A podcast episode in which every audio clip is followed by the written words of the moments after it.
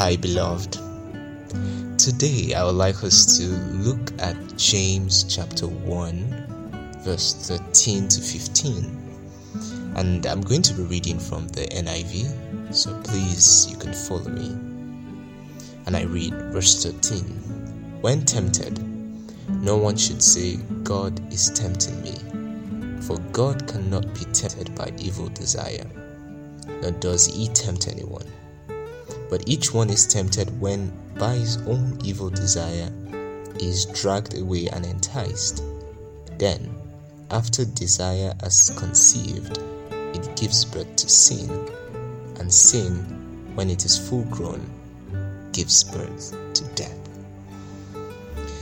Today, I believe that the Holy Spirit would like us to talk about the topic of temptation and how to to live a life that is sinless, that is holy. Because the Bible says that it is temptation that actually leads to sin, and then sin, when it is full grown, leads to death.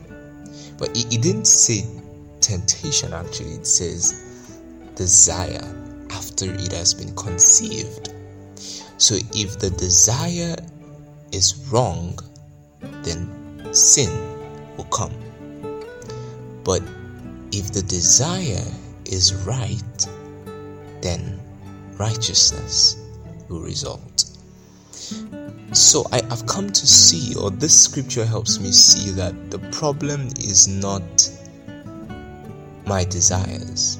The problem is what those desires are. The problem isn't that I have desires, I am human and I am made to have desires. We are made to have desires because even God has desires. It is the desire of God that all men be saved, it is the will of God that all men and none should perish, right?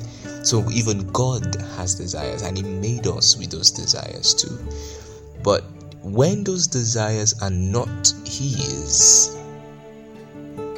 then we find ourselves tilting towards the direction of sin and unrighteousness. Now, let's take a closer look at the life of Jesus. The first recording of, they call it the temptation of Jesus in the scripture, is when he was in the wilderness after his fasting. And you can find the story in, in Luke chapter 4, uh, verses 1 to 13. You can read in your spare time, but I'm going to just paraphrase some some points in that in that story. And Jesus had just finished fasting, and then the devil came to tempt him again. It wasn't God trying to tempt Jesus, it was the devil who came and knew that Jesus was human, fully human, right, while he was on earth. And for someone who had not eaten for 40 days and 40 nights, the first thing on his mind is probably food, right? His desires at that time are tilted towards his body because he's hungry and he's probably tired. And Jesus actually was hungry. And then the devil said, Okay, turn stone to bread. And Jesus' response was not just anything. Jesus said, It is written. Jesus said the word of God. Jesus responded with the word of God. And this is, he did this to remind himself of the will of God, of the desires of God. Remember, desires are natural. The problem is when the desires come from the wrong source. As humans, our desires should be of the Lord. Our desires should be of the one who created us. Our desires should be of the one who designed us. And when we deviate from his desires, we tend towards sin. When we deviate from his desires, then we get tempted. When we deviate from that which God seeks to do, then we tend towards the things that the devil seeks to do. And so Jesus, knowing this, decided to respond with the word of God, reminding himself of the desires of the Father.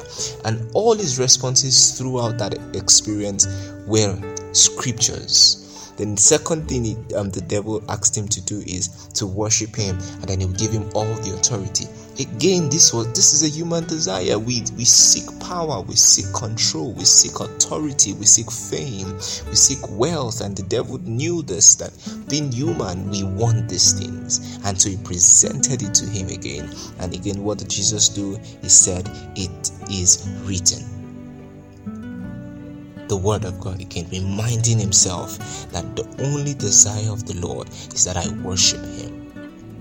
And the third temptation, he said, throw yourself down, and you know the angels will will will, will come and catch you, and you will not strike your foot against the stone. The devil literally quoted the scriptures to the word of God, who is Jesus. Amazing, right? And then Jesus again quoted the scriptures this time it was not written, it is written, but what he said was actually from the scriptures. It says, Do not put your Lord, the, your God, to the test. And this scripture is found in um, Deuteronomy 6, verse 16. So you, you see that all through every response from Jesus was from the scripture, it was attuned to the desires of the Lord. There is no better place to find the clear written desire of God than in His Word, the written Word of God. And yes, God sometimes directly communicates His desires in a particular situation to us. But you do not need to struggle if you find yourself in a situation that feels confusing. Go to the Word. God has something written there for you.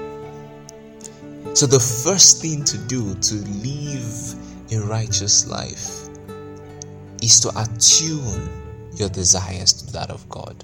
And that is why we pray.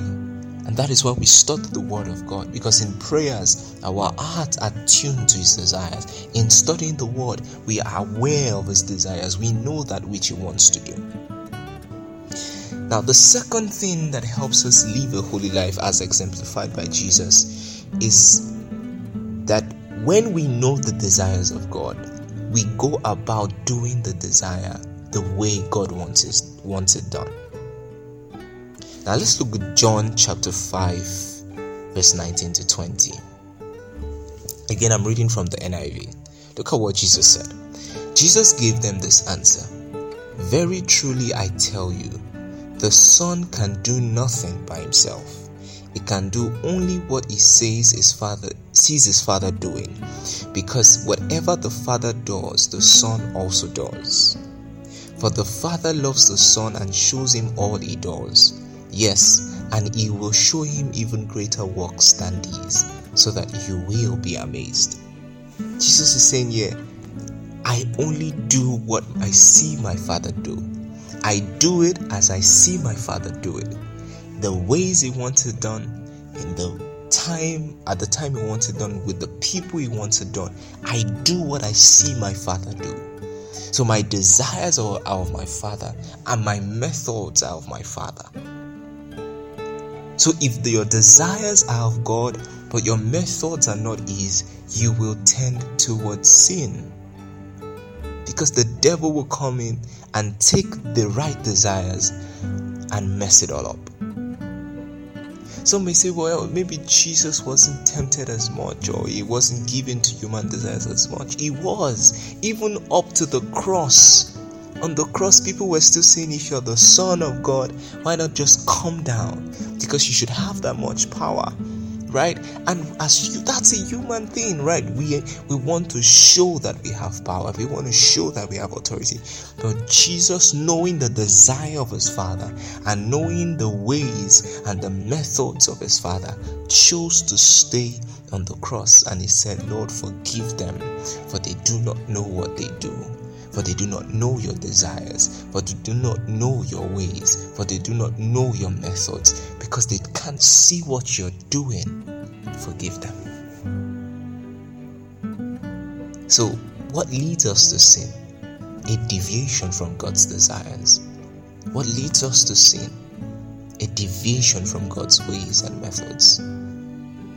We have to be constantly, constantly, constantly attuned to these things. And that way we will live a life that is without sin, just as Jesus did while he was on earth. Thank you for listening, and please share this with someone. God bless you.